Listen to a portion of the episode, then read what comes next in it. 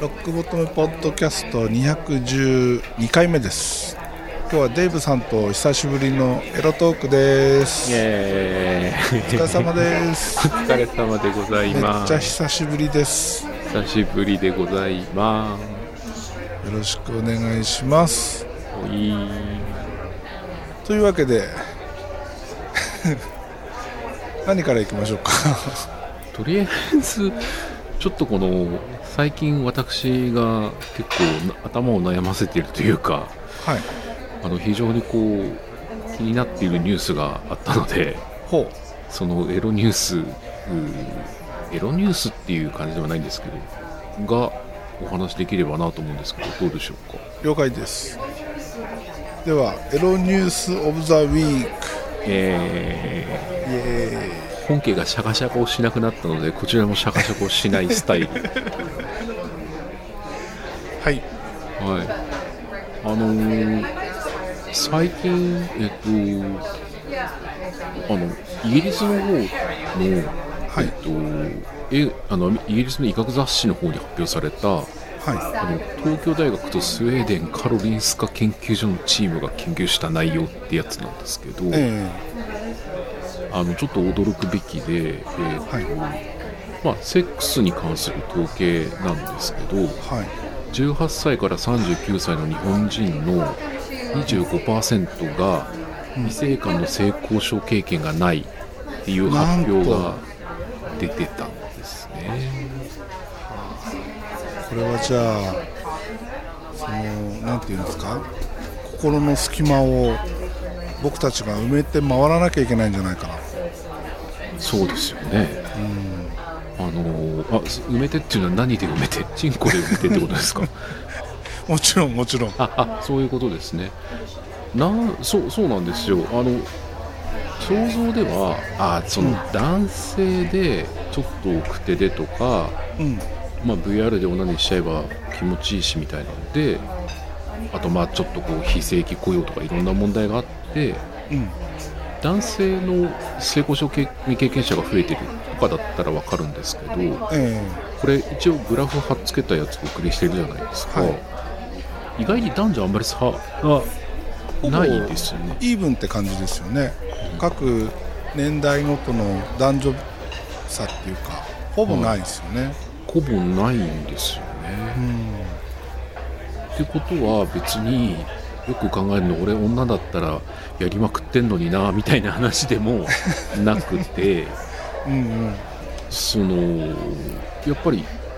ちゃんと18歳から39歳ちゃんとっていうか結構やっぱり成功経験ないっていうのが本当なんだなって感じなんですよ。うん。まんべんなくこう同じぐらいですからね。は多分数パーセントの差ですよねこのグラフの感じからいくと。いですね。うん18歳から19歳だけちょっとだけ女の人の方が未経験者が多いけど、うん。あとはもう大体女性の方が数パーセントだけ低くて40歳手前までいっちゃうっていううん。うんことで、まあでもなんか自分たちの若い頃の印象ともう全然違うこの性交渉未経験者割合の高さ。これね俺20代まあ前半、はい。これでこのグラフでいうと、えー18から19と20から2425から2930から34、はい。35から39っていう風に分かれてますけどはいはい。18から24まではまあまあ100歩譲ってこんなもんかなっていうところは若干あるんですよ。うん確かに。ね。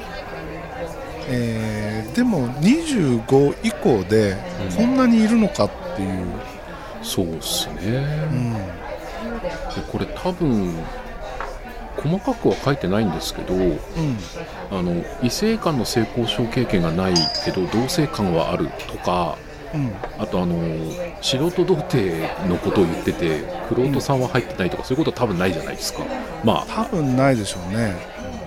性交渉未経験ってことだと思うんです。うんうん。女の人はまあ、男はオナニーしちゃってるのかもしれませんけど女の人とかどうしてですかね。やっ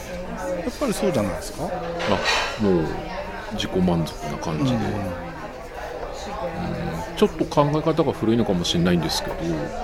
まあ女性で性交渉したければ、うん、なんか別にいつでもできそうな気が男性とは違って。いや俺逆に女の子の方が難しいと思う。あそうなんですかね。だって女の子からしてとは言いにくいじゃないですか。あ誰でもいいとし相手が誰でもよかったとしてもその誰かと2人でこう飲みに行くなりした時じゃないと言えないですよね。はいはいはい、でも2人っきりで行くっていうのはこう未経験の女の子にとっては結構ハードル高いんじゃないかと思うんですよね。うん、その男の方が誘ってくれたら行くけどっていうことじゃないですか？はいはいはい。でもその辺のあのそれこそ何でしたっけ？タタップルとか？あと、ハッピメとか？ワクワクとか？ああいうこう、うん、出会い系のやつとかでその見つけたりとかしないのかしら？いややっぱ怖いんじゃないですかね。あそのリスクを考えちゃう感じ。で大事にしてきてるからそんな行きずりの人とエッチするみたいなことはちょっと嫌だと思ってる人がそのまましっかり残ってるって感じなんですかね。いや大事にしてこうなったっていうよりは縁がなかったっていうことじゃないですかね。うん、うん、俺まあ袖部ですけどあのそれこそオタクで全然あれですけどまあなん。とか体験はできてたりするじゃないですかあのもうひどいもんだったですけどだからいやでも男と女はやっぱ違うでしょう、うん、女の人はそんなに厳しいですね。結構そのリスクはあのー、明るくこう誰とでもなんていうんですかコミュニケーション取れるような子だったらこうここまではいかないと思うんですよ、うん、男でもそうじゃないですか。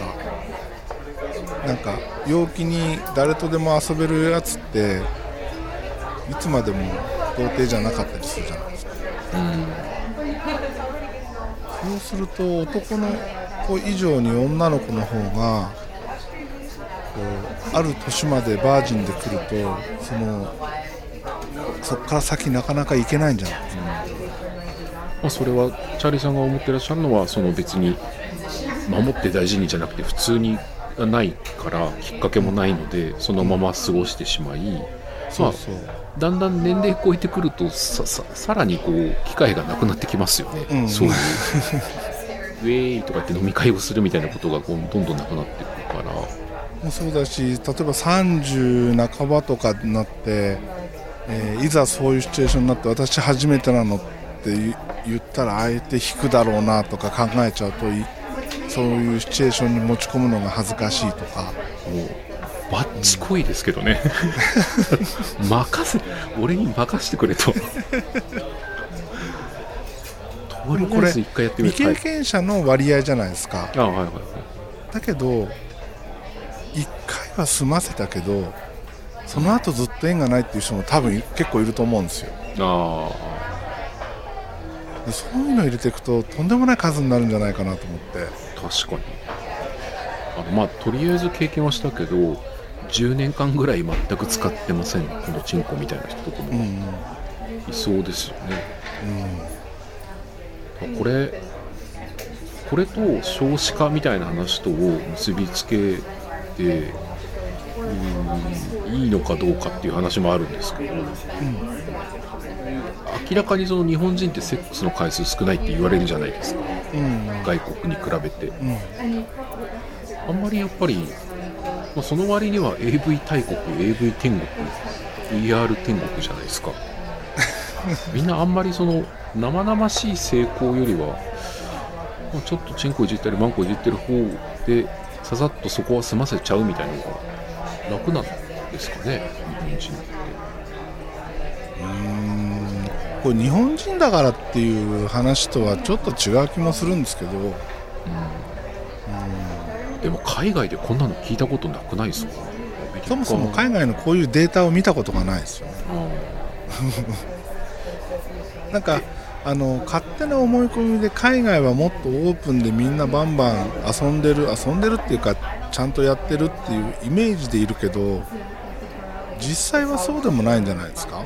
うん。ちょっとそのせっかくスウェーデンのなんかカロリンスカ研究所が発表してるから、うん、日本人じゃないやつの方も出してほしい感じはしますね確かに。でもこれまあ東大との共同研究ってことなんでもしかしたら日本のデータしかないのかもしれないですけど、いやでもやっぱ円でしょうね。うん。チャーリーさんだったら例えばその、まあ、困ったことはないと思うんですけどチャーリーさん。いやいやいつも困ってますよ。いやいやいやいやいや違う違う別に。今困ってるのはまあ お互い様かもしれないけどその性交渉未経験だった時にそれをねこう、うん、捨てに行く場所みたいなやつって、うん、どこでした？あどこっていうかどういう機会でそのあれですか？彼女できてみたいなそうそういう。俺最初お風呂ですね。ああうん俺は最初は逆逆レイプまあ逆レイプって言わないけどそのもう襲っていただいたって感じですねでも確実に男に関してはお風呂があるけど、はい、女の子に関してはそういうところがほぼないじゃないですか。まあ一部あるけど、ね、うん、うん、女性向けのもありますけどね、うん、全然数はないですよね。ねそうなると本当に縁がないといつまでたってもできないわけですよ、そうですね、うん、いやこれなんかこうまあ日本だけかどうかはちょっとさておき、うん、この数字自体をちょっと見るとドッキリするというか、いろいろやややった方がいいのになとかちょっと思っちゃいました。確かにまあそれこれを加速させてるんじゃないかと思うその VR の話っていうか、はい、あのエロ VR の話っていうのが次にちょっとあるんですけど、はい、ちょっとそっちに行っていいでしょうか？どうぞ。はい。あのまあ、あれあれから結構経ってますけどあの、うん、コンスタントにエロ VR は買い続けてるわけですね。はい、はい、あの俺のオケラス GO って日本で何番目かに稼働し続けてるオケラス GO なんじゃないかっていうオケラスクエスト出てもすぐ買うぜみたいなその前はあるんですけど、えー、あのやっぱそれでもまあ普通の AV と同じで買って失敗とかするじゃないですか。あれ、うん、と思うじゃないですか、うん、だからその中にあのさすがにジャンルが新しいだけあって光り輝くような作品が出てきててこれこれは何だろう全人類買った方がいいんじゃないかと思うような ちょっと良かったためになった VR があって、はい、それがあのえっとこのですねハイクオリティ永久保存版 AV 男優シミケンの見れば必ず上手くなる How to Sex VR レクチャーっていうな長えよっていう話なんですけど、うん、えっと男優のシミケンさんはご存知ですか？わかんないです。ああのハーチューさんの旦那さんっていうかこのこの間ご結婚された、まあ、自立婚なのかな？式挙げただけなのかな？あのシミケンさんすごく、まあ、有名な男優さんで、うん、女優さんの人気も高いんですけどあのかっこいいんですよ、ね、結構スラッとしててで結構鍛えてて筋肉もあって、うん、ちょっとこのリンクもしもければそこでシミケンが出てくると思いますけど、はい、もう AV の作品なんだけどシミケンの裸がパッケージにでっかく出てるっていう。本当だ。ですよね。はいはい。白ぶりかなんか入ってて、もっこりさせてこっちを VR のヘッドセットしながら見てるっていう。これどういうシチュエーションだって話ですけどで、まあ、この方すごくあの有名な AV 男優で結構あの女優さんがデビューした時に指名されたりするあの男優さんなんですよね。あ、そういう初めての女の子の緊張を解きながら AV 撮るみたいな上手な人なんですけど、まあ書いてますけど体験人数1万人以上っていう。すごいっすよね。すごいっすね。でこれあのまあ本当にこういう「How to」って書いてあるんですけどまさに「How to で」うん。えっと、構成としてはあの講座から入るんですよ。その、まあ、キスの仕方とか、うん。おっぱいの触り方とかうん。あそこのあのこ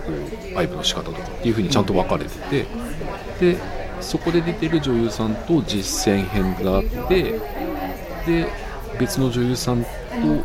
えっと主観視点でやり始めるんだけど、えー途中に隣でえっと奥から締め剣が顔を出してきてここはさっきの何々テクニックを使うんだよみたいなことを言われながらやるのとうん。最後のやつは面白くて自分がシミ剣になってるので自分の体がシミ剣なんですよ。うん。で主観視点でやってるっていう。そういう3パートなんですけど、うん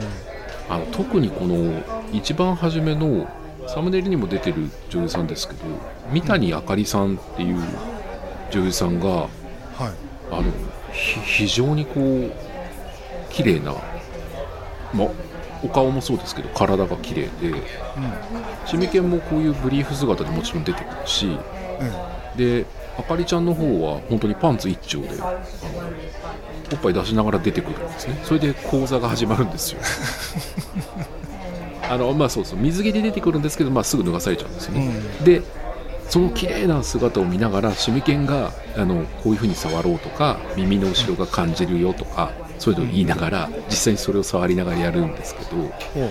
これがですねなんかこう、まあ、講座なのでいろいろ真面目に聞いてるじゃないですか。うん。でそそれを実践してって女優さんが感じてるのを見てるとちょっと見ちゃいけないものを見てる感じのような違う違うこれは真面目に話を聞いてるんであって別に俺がチンコ立ててはいかんみたいなものになるんですね。うんなんですけど女優さんもその指名犬がいろんなシンパシーでここだこういうふうに触られると気持ちいいよねとか言われると、うん。はいって答えるんですけど、まあ、それが普通にその講座先生と生徒役みたいになっているだけじゃなくて、まあ、本人はご本人はちゃんと感じ始めちゃうのでこうやって、えー上 G スポットをこうやってやると潮を吹きますみたいなことを真面目に指名犬がやってる時にあのあかりちゃんはもう喘ぎまくって潮を吹いちゃうみたいな感じなんですね。それがですねこう面白いパッケージングだなと思っててこれ発明だなと思いました。でシミケンすごくて、あのもちろん挿入のところで正常位で挿入した後に、あの男性はどこを持つべきか？あの、女性の相手の腰を持つとかあの、まあ、手をついちゃって腰だけ動かすとか、あとあの肩を肩に手伸ばしてこう引っ張るみたいなとか、まあ、いろいろあるじゃないですか。でそれの正解はその肩に手をちゃんとかけて自分の方に引くことだと。それがこう腰の動き方のベクトルと女の子の体のベクトルをちゃんと合わせられるので、えーすごくそれが正解ですみたいなことを言ってるんですけどそれを解説しながら、まあ、手をついちゃうとこうなるよねとかって言いながらずっと挿入しっぱなしなんですよ。でその解説の前からちょっとちゃんと立ってるんですよね。チンコが。もうさすが AV だ男優っていうか ちゃんと説明しながらこうだと気持ちよくないですよとか言いながらしっかり挿入してしっかりあの相手の子も気持ちよくさせてるというので、これこれあの三谷あかりちゃんもすごく気に入ったんですけど、どっちかっていうとシミケンに惚れてしまうシミケンさん素敵だなみたいなシミケンだったら掘られてもいいなと思っちゃうぐらいにこうあのあーだからハーチューは結婚決めたんだなっていうそのなんか妙な納得感のある非常に面白い AV だったし、あのチャーリーさんあんまりあれですよ。貧乳系というか幼い系の子はあんまり好きじゃないっておっしゃってましたよねいや俺貧乳の方がああそうかそうか。違う違う。あれだ爆乳がダメだって言ってたんでした、ねそういえばそう。あのサムネイルで出てきてる子はどうどうですか？見れます？まあ どうですかって言われても あれですけど、うん、あのストレートで黒髪の長い感じ、はい、いい感じですし。シミケンがあのちょうどこう即位。女の子が腰を横にひねって、うん、えー、正常位で女の子がこう両足を畳んでるような姿で解説してってドヤ顔な感じになってるサムネとかもありますけど、うん、まさにこういうのをこうしっかり 3D で紹介してくれるんですけど これこれ楽しかったっすね。177分ありますし。長え。長いんですよ。すごいっすね。でハイクオリティ版で、まあ、どんどんどんどんやっぱり綺麗になってて映像も、で撮り方とかもあのそれこそグルドンっぽい話ですけどあのマイクとか、うん、その照明とかカメラワーク、うん、非常に勉強になります。1280円で映像作品としての勉強ができれば、うん、セックスの勉強もできさらに抜けるという。まあ、これはもう一家に一台だと思います。えー、チャイさん最近ってなんか AV 関係とか買ったのとかあります？全然です。あ全然。お忙しく。最近はですね健康志向に行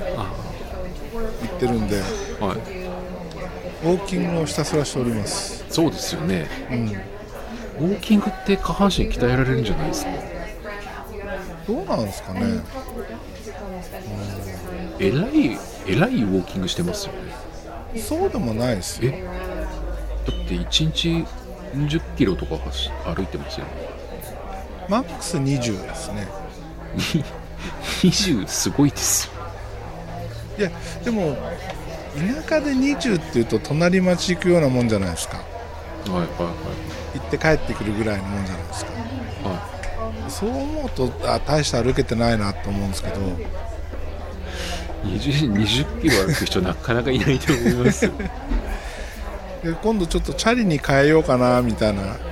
ことを考えております。行動範囲がどんどん広がっていくじゃないですか。でも暇があるとちょっとウォーキングみたいな、今日は午後出勤だから午前中ウォーキングみたいな。なんかそういうノリで夜も飲みにも行かず明日の朝に備えて早く寝なきゃみたいな。健康じゃないですか。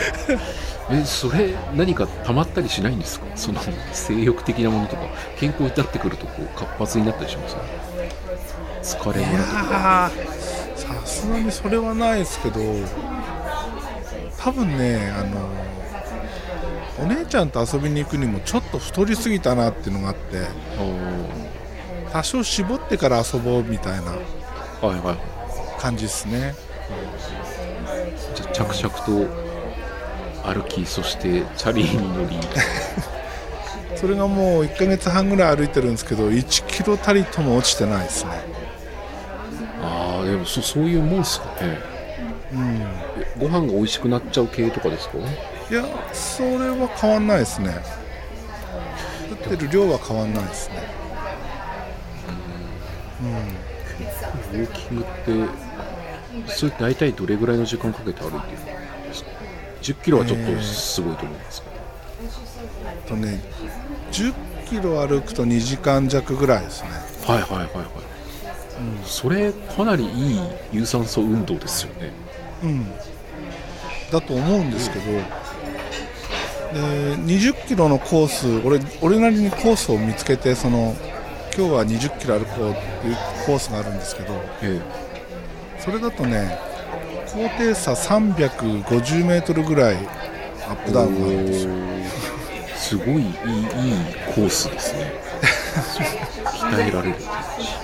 多分あの体幹とか、はい、まあ、足の筋肉とかがこうついてきたかなっていう気はしてますけど、うん、体組成的に筋肉とかの方にシフトしてっていうんで、うん、脂肪の方は減ってるんだけど重さとしては変わらないかもしかしたら筋肉の方が重いですもんね、うんうん、でもなんか体力とか体幹重要だなっていうのはこのシミケンさんのやつで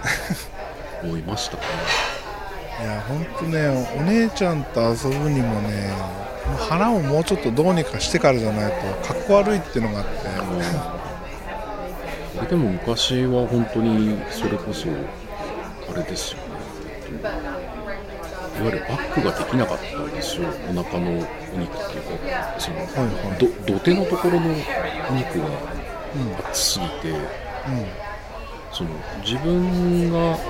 横になって騎乗位の状態だと、まあ、お相撲さんと同じですけど騎乗位の状態だったら入るけど自分が覆いかぶさろうとしてバックとかやるともう土手が先に あの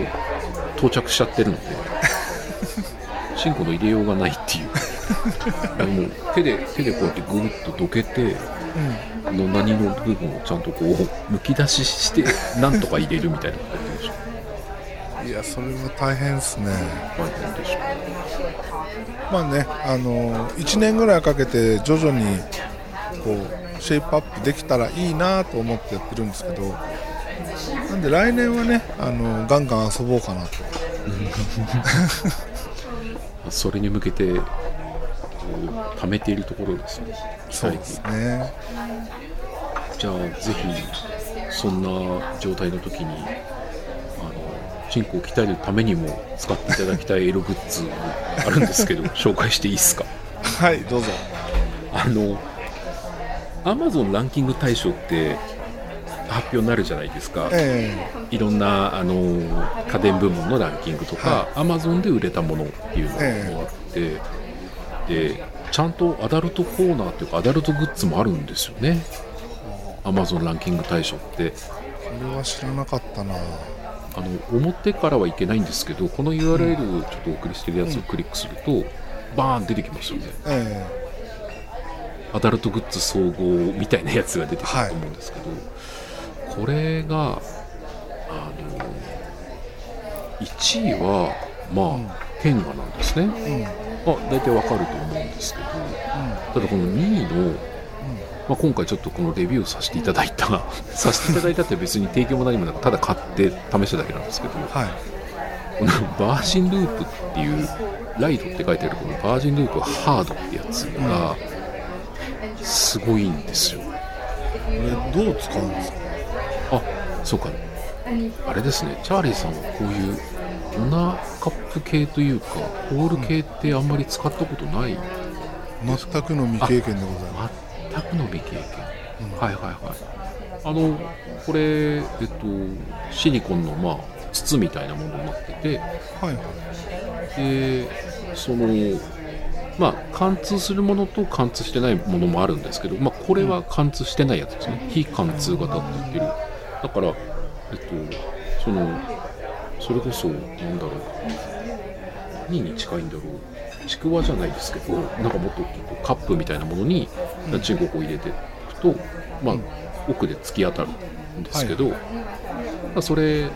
ただ何にもつけないと痛いんで、うん。まあ、ローションを入れて、そこに人工を挿入する、それをこう抜き差しするっていうのがオナホールなんですよ、でああれですか？ビデオボックスとか行ったりした時にも買ったりもしてないですか？細かい話聞いてもらえますけど。行ったことないんですよ。で意外とそうあのそっち方面ほぼ未経験なんですよ。だから風俗的なのってお風呂しかないですリアルなやつですね、あじゃあ。ピンサロとかも行ったことないですあそうなんですか、うん。ピンサロ手こき。うんセクキャバとかもないです。かないですこれだからそういう意味で言うとお金を取られる風俗系のやつは多分いろんなジャンル全部いってるような気がするんですよ。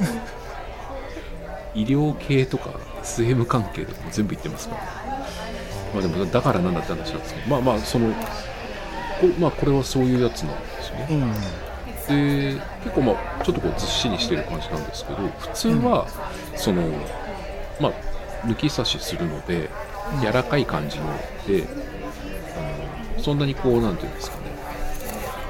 まあ洗ったりするのも面倒くさくなるので、うん。そんなに中が複雑な構造になってると洗うの大変じゃないですか、うん。これはあの複数回つあの繰り返し使えるやつなんですけうん。どなんですけどこれはそのすごくて上から見ると本当にクローバーの形にこう溝が切ってあるんですね、まあ、四つ葉のクローバーなんです。よ、はい。普通まあ普通のまああそこは別に四つ葉のクローバーの形してないじゃないですか。うんあの溝というか筒状ですけど、それがしっかりとしたこう尖りのある四つ葉のクローバーの形に穴が掘ってあってで結構入れると当然その角角角みたいなところが結構こうゴリゴリとなんていうんですかね何に当たる感じなんですよ。はいはい。であの普通のノーマルタイプとこのハードバージョンっていうのがあるんですけどこのハードバージョンの方がその第2位で、なんとあのいわゆる3位ぐらいの、えーと倍ぐらいあ、えっと、に2位のそのこのオナホブオナホジャンルの2位にうん。レビューの数も倍ぐらいついてるしへえ評価も結構高いんですね、まあ、3.8なんですけどうんでこの1426件のうんカスタマーレビューがついてるんですけどそれがもう軒並みなんていうんですかね絶賛。素晴らしいと、まあ、初心者は買わない方がいいよって書いてあるそのこれハマるとやばいよみたいな注意も結構ありますけど。じゃあこういうのにハマって最初のネタじゃないですけど、えーリアルのセックスをしなくなる。とその可能性もありますね。で男がしないもんだから必然的に女の子も相手がいなくてできないままいっちゃう。あのただまあオイラの持論としては、VR とかも含めたこういうオナニーと、まあ、セックスは違うもんだなというのがあるので、あの別に VR であかりちゃんとやっててもセックスはセックスでしたいっていう感じなんですけど、うん。ただそれ両方分かってるからこう比較するというかこれは別物だなと思うだけで、初めにこっちにはまっちゃうといやこれでいいじゃんってなっちゃう可能性はありますよ。うんまあだからアマゾンの果たしてる役割ってあの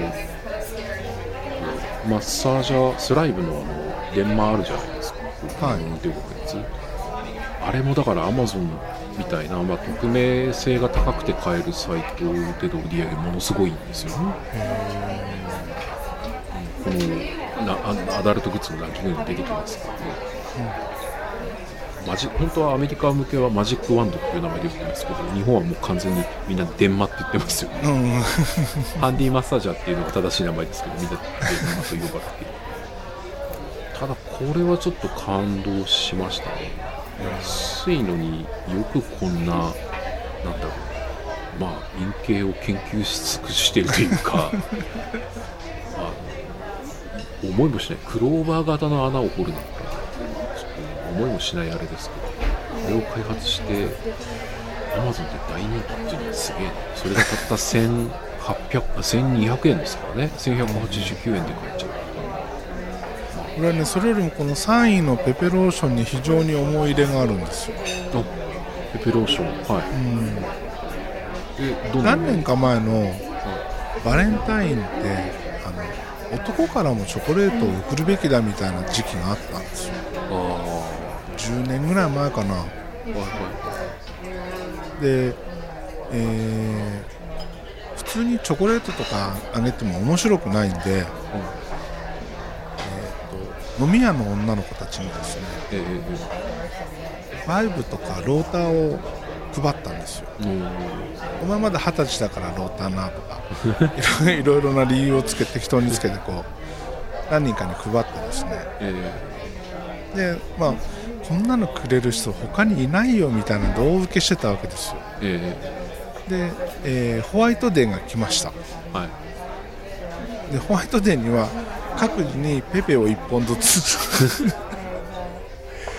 前回ちょっとこれつけるの忘れたからこれなみたいな。っていうことでねペペたくさん買った覚えがあるんですよ。でもペペペ優秀ですもんね。うん。でもそれ女性側はなんてもらってったんですか？いや普通にありがとうって思ってありがとうって言われちゃう。ありがとうってで一応使ったらあの感想文提出なっていうことで渡したんですけどね。これあのやっぱりオナホールと合わせ買いでおすすめされてるんですよね。そりゃそうっすよね。よくできてるなと思いますけど。このさっきのあのオナホなんですけど。うん。ちょっとそのレビューの話なんですけど一個すごい笑ったのがあるんですけど、なんか、ひえっと、北関東のドンファンっていうベスト1000レビュアーに入ってる人。アマ アマゾンのベスト1000ベストの1000のレビュアーはすごい多分レビュー書いてる人なんですよ。ねえ100なんて多分か神と言われるレベルな感じなんですけど、うん。1000でもすごいんですがその人が、うん。あのこいつには手満してますっていうタイトルでレビュー書いてて昔使っててすごい気持ちよかったんだけどなんか今はもうもなんか気持ちがあんまり良くないからうんそのローションを入れて手満してクチュクチュして興奮させるのに使ってますって書いてあるんですよ。この人それこそペペローション買ってオナホの中に入れて手でクチュクチュやってなんかあ興奮するってやってるんですよ。アホアホです。よ ある意味本当神の領域ですよね。神ですね、うん、オナホに対して手満する人初めて聞いちゃいましたけど。何のためにやってるんだ。ってすごい。すごいですね。素晴らしいですね。このレビューの味わいの深さはちょっとびっくりしました。ね あとちょっとびっくりしたのがうんあの、まあ人気商品なんだからだと思うんですけどこれ Amazon 定期便あるんですよ。だから1ヶ月に1本とか決めとくとあ1個って決めとくと毎月決まった日に Amazon からお定期便で 毎月届くっていう。それはすごい。なんでそんなになんか同じオナホを毎月毎月届けてもらうんだっていう話なんですけど。まあそれだけ人気あるってことですもんね。ですよね、でこれ僕はあの前の会社から転職するときに、そのまあずっと A のつく会社から勤めてたってもあって、あまアマゾンも面白いなと思ってたんですけど、唯一行きたかったのはこのバイヤーなんですよね。あのアダルトグッズのバイヤーさんうん。になりたかったんですよね。あのいろいろカテゴリー分かれてて、まあ、家電系とか文房具ス関係とかでそれぞれのカテゴリーバイヤーっていうのがいて、まあ買い付けのプロですよねそのジャンルの。でいろんなメーカーさんと交渉して値段とかプロモーションとか Amazon の中のサイトのサーチとかうん。うんユーザー分析をシェアしてキャンペーン組んでみてやるんですけどカテゴリーのバイヤーさんって、もう絶対アダルトグッズのバイヤーさん楽しいだろうなと思って でそれこそあのさっきの統計とかじゃないですけど、まああ個人名はねあのマスクされながらやるんでしょうけど女性とかがどんなもの買ってるかとかはいは全部もちろん男性もですけど研究し尽くせるわけじゃないですか。いうんうん。Amazon のビッグデータを使って。それでそれこそ第2第3のペペローションなりオナホなりの大ヒット作を生み出せるとかだったらやりがいあるなと思って。確かにね。でも秋はありませんって言われて その時は転職が叶わなかったんですけど本当この Amazon のこう2018年のトップアダルトトイズとか結構見てると面白いんですよね。意外にあのアナルを触る用のシリコン手袋とかが衛生用品でも売ってるんですけどアダルトっていうコーナーにちゃんとラインナップされてたりとか するわけですよ。ああみんなやってんだなっていうやることやってんだなと思ってちょっと楽しくなって何でも売ってるなアマゾンで売り売ってるっていうのはすごく、まあ、ぼ僕はいいことだと思ってるんですけど変なとこ行って買うよりも、それこそほらホワイトデーにドーターくれるような人ってあんまりいないじゃないですか。でも女性もねその自分の体のことをちゃんと理解してどうやったらいけるかみたいなことを予習しってかね自分でこう開発してた方が絶対いいですからね。全くわからないでいけませんみたいな。欲しくないまあでも大半がそうでしょうけどね。ああ、あこう男性にとっては自分のチンコっておもちゃじゃないですか。うん。なんかこういつもいじってるというか暇さえあればいじってたりとか昔そこまでは。あそうですか。あでも思わず中うんって言いそうになったけどさすがに。自分のチンコと喋ったりしますけどね今だに、うん今日は元気にしてたお元気にしてたよ。って言いながら。今日ちょっと疲れたよ。こうちゃんとあれですよ。両手の親指でこうパクパクとさせながらあのお口が会会話をするんですよ。エイリアンとやってるみたいな感じですよね。ベビーエイリアン。ベアヘッドフェイスハガーか。こんにちは。最近なんかに転院してないよ。あチャーリーさんはあんまりやってないですか？やったことない。でも女性はだから全然ないんでしょうね。自分のマンコをちゃんと見るみたいなことっていうのは、ああそれはないでしょうね。だって普通の姿勢じゃ見れないですからね。うんそうですね、でもだからあれどこ触られて私気持ちいいんだろうとかそういうふうに思わないんですよね。まあ特に中ですけど外は何か分かりますけど。いやでも女の子でも自分でやってる子は結構いるんじゃないですか？ああ、まあそうですよね。でもその、じゃちゃまあ見なくてもできるからいいのかなまあ、今だと5チャンネルかのスレとかでは女性が活発にどんなディルドやどんなバイブや電話がいいかみたいなことをこう会話してるスレとかあってそういうのをこう見てると楽しいですけどね。あ女性もちゃんとこういう研究開発というか情報をシェアして、まあ、それが結局こういう Amazon でのランキングに影響を与えてるんだなと思って微笑ましくよしよしと。こういうのはあんまりタブーとかじゃなくておっぴらに頑張ってやった方が人生楽しいよと思い思いますけどね。まあでも実際俺がこういうのを買わないからはだから別にこういうのがなくても生きていける人もたくさんいるわけで。い。はい。はい。はって思うと女の子も必ずこういうグッズを使ってるとは限らないなっていうふうには思うんですけど、いうん。もうなんかとりあえず食べず嫌いはやめてちょっとやってみてもらいたいなとはちょっと思っちゃうんですよね。まあまあそれはあるんですけどね。まあ、とりあえずちょっとアナルはやってみる？とか とりあえずちょっと一回首は締めてみようか。とか思います。もうダンス。ね基本リアルで全部やっちゃったしな。ねそそれはそれはそれで良い。それは全然正しい。良いハプニングバーとか行くのは正しいこと。ハプニングバー行かなくてもプライベートで結構そういうので遊んでたりもしたんでね。ああいいですね、皆さんに推奨したいいやでもアマゾンでこういうランキング出てるのは知らなかったですね。ええ。まあでなまあ、なんかちょっと見るとやっぱりアマゾン専用品とかあるんですよ。あの、メーカーと会話してアマゾンでしか売ってないようなとか、バイクとかあるんですね。だから相当やっぱり力も入れてるしその表に出てこないですけど売り上げも結構あるんじゃないかな、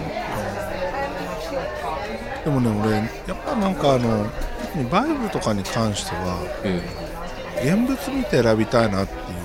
えはいはいはい。うのがどうどうしてもあるんですよねなんか普段の買い物とかって、まあ、これ現物見たことないけどまあいいや買ってみようとかって買うんですけどこえう何割かはこうあなんか思ったのと違うってあるじゃないですかえそうですね。でこうある意味楽しむためのものだからそのあなんか違うってなったらすごい悔しいから。だからこういうのこそ現物見て買いたいなっていう思いがあってですね、なかなかこうアマゾンでポチろうっていう風にはならないんだな。昔あの渋谷にですね、はいはえー結構シャレオツなアダルトグッズのお店ができたんですよ。いはいはい。それこそ、えー二十数年前でそこに、えープレゼント用のバイブを買いに行ったんですよ。えそしたら CD ショップのランキングのコーナーみたいに1位から20位とか30位までガーッ並んでるわけですよ。えはいはい。それとも別にランク外のものもたくさん並んでるんですよ。でいやこれ何を選んでいいのかどういう基準で選んでいいのかが全く分かんないと思ってはしばらくにらめっこしてたんですけどダメだこれ店員さんに聞こうと思って。でレジに行ったらお姉さんの店員さんえで、うんいいですね。そこアダルトショップなんだけどあの SM 方面にも強いお店だった。うん。はいはいはい。でお姉さん結構綺麗なお姉さんがレジにいて。え「すいませんあのプレゼントにバイブ欲しいんですけどこんなにあると選びようがないんですけどどう選べばいいんですか?」って教えてもらいながら買ったんですよ。え でもそのお姉さんのおすすめっていうところがまたいい。でもその時のお姉さん曰くあの自分のと比べて極端に大きいのはやめた方がいいですよ。えらいリアルなちゃんとしたアドバイスですね。そうそうそうあ確かにそうだなと。なんかそれまでは大きいのネタとして面白いとかなんかこう大きい方がいいのかなっていうイメージがあったんですけどあ言われてみれば俺のとのギャップが激しすぎると 俺のがいらなくなっちゃうなみたいな。確かに。でもあの僕はあの秋葉原には、えっと、有名なお店が2軒ぐらいあって、まあ、エムズっていうお店とメルシーっていうメンズメルシーかな？っていうお店がもう近くにあるんですけど、エムズの方はすごいポップな作りなんですけどえあの、まあ、観光名所みたいにもなってるんですよね。だから外人さんとかでカップルで来て、あの普通に入って買っていくんですけどやっぱ男女カップル多いんですよ。で階に分かれてて1階は AV とか売ってるんですけど2階になってくると、えっと、男性用のそのさっきのいわゆるオナホールだったりとか3階が確か女性用の今のバイブとかディルドとかばっかり売ってるやつで、で SM とかってこうあ階上がっていくと、まあ、そういう感じなんですよね。でそこでそのディルドとかバイブのコーナーであのカップルで見てて女の子が手に取ってるのが、まあ、軒並みでかいんですよね。ものすごい長さ1 8センチの直径多分6センチ以上みたいなちょっとそれは ちょっと彼氏が引いてるけどなんであなたはそれを持ってるのかしらみたいな。いやそれは多分あこんこんなに何この大きさっていうその物珍しさでとしてじゃないですか。本当にあのこれ刀の塚みたいのがついててそっからそれこそ2 0センチぐらいあるやつとかを 握りしめてるのを見ると僕には勝てませんっていう。あれですよね。でもああいうところ見てると面白いですよね。こんなもんまであんのっていうのとかね。ありますね。すごい種類が。それこそさっきおっしゃってたみたいにランキングで何十個とかそういう世界ですよね、そこじゃあはだ今度東京行った時はそういうところ巡りましょうか。あいいですね。うんあのそういうところに来てるカップルの女の子を見る楽しみみたいのがありますね。あとあの一人で来てる女の子とか女の子同士で来てる女の子をナンパするって言ってもありますね。ああさすがリアルハウス俺逆にああいうところに一人で来てたり女の子連れで来てる子がちょっと苦手かもしれないですね。お本気か?っていう。のかレズなのかって感じゃないいいですよそれああでもいいですね確かに確かにまあ AV もアダルト AV もちょくちょく。着々と溜まってますんで俺が健康志向に行ってる間にデブさんはさらに極めてるわけですねそうですね、まあせっかくねこういう場も与えていただいてるわけだしできるだけいいものをお届けしたいっていう前向きな前向きな気持ちでこ了解です。よろしくお願いします。うもちろん。というわけで今日はだいたい終了ですかね。そうですねまたね、えー次回に向けてちょっと俺もなんかネタをこの前東京行った時にあのリアルネタを仕入れられればと思ったんですけど はい。ちょっとですねある男女間のいざこざに巻き込まれましてそれどころではなくなってしまいましてですね。なんかちょっと Discord でそれの片鱗はちょっと見させていただきましたけど なんでそれどころじゃなかったもんですから次回ですねはい。行った時にいいこう報告ができればなと。思っております。お願いいたしました。ぜひあの、はい。秋葉原のお店もご一緒させてください。行きましょう。はい。はい。というわけで今日はデイブさんとの久々のエロ会でした。ありがとうございました。お疲れ様です。ありがとうございます、えー